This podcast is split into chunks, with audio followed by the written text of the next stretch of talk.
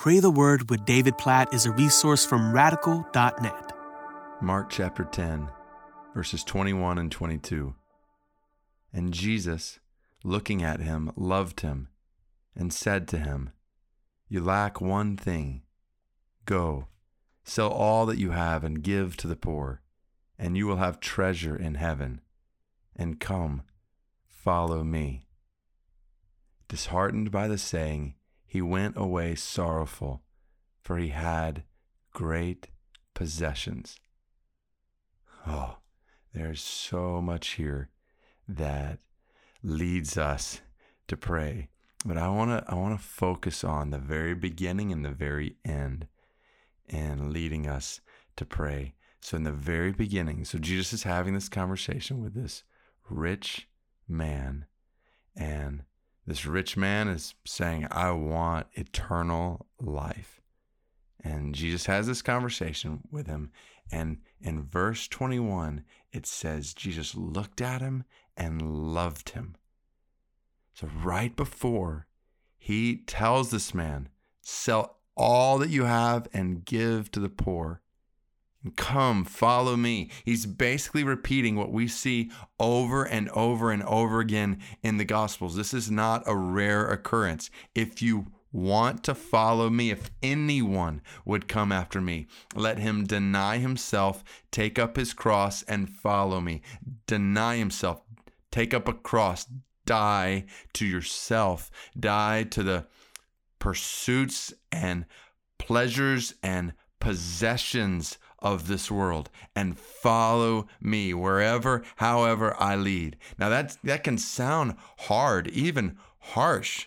Like Jesus is going right for the jugular in this rich man's life. But see what it's driven by. Jesus looking at him loved him. Like Jesus calls us to let go of our possessions, to die to ourselves, to deny ourselves. Why? Because He wants that which is not good for us, because He wants to make us miserable, because He want no, because he loves us. Jesus loves us so much that he beckons us to lose our lives in order that we might find our lives. We might let go of that which we hold on to in order that we might experience something so much greater. Like Jesus is not even calling this guy like to not seek treasure. He's saying, I'm giving you treasure like you don't even know. You don't even realize how awesome what I am calling you to is. And so we see this picture in Mark 10 21 that Jesus loves us enough to beckon us to lay down our lives and all that we have to follow him. And what's so sobering is when verse 22 says, disheartened by the saying, he went away sorrowful, for he had great possessions. That's got to be one of the most sober, sad verses in all of Mark's gospel. For here is a man who held on to the things this world offers and missed all that Jesus gives. Oh, God, we pray it would not be so.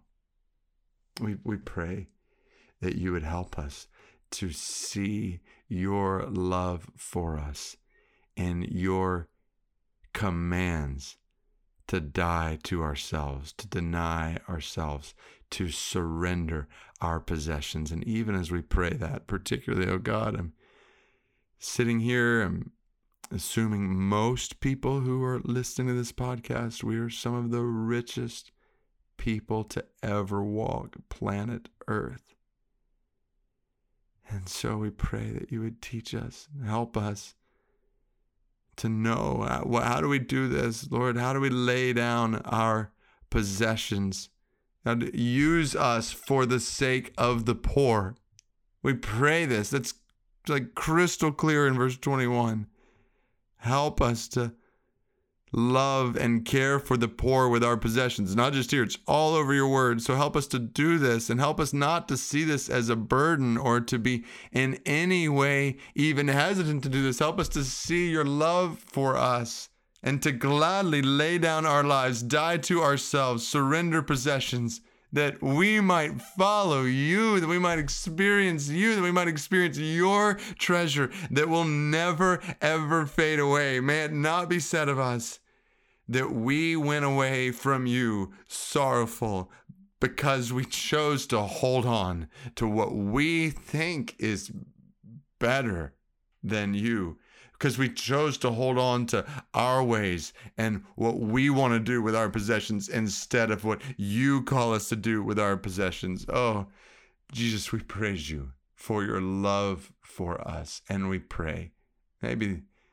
maybe this, oh God, most of all, we pray that you would help us. I pray that's my own heart, just over every single person who's listening right now. You would help us to trust your love for us in your commands to us.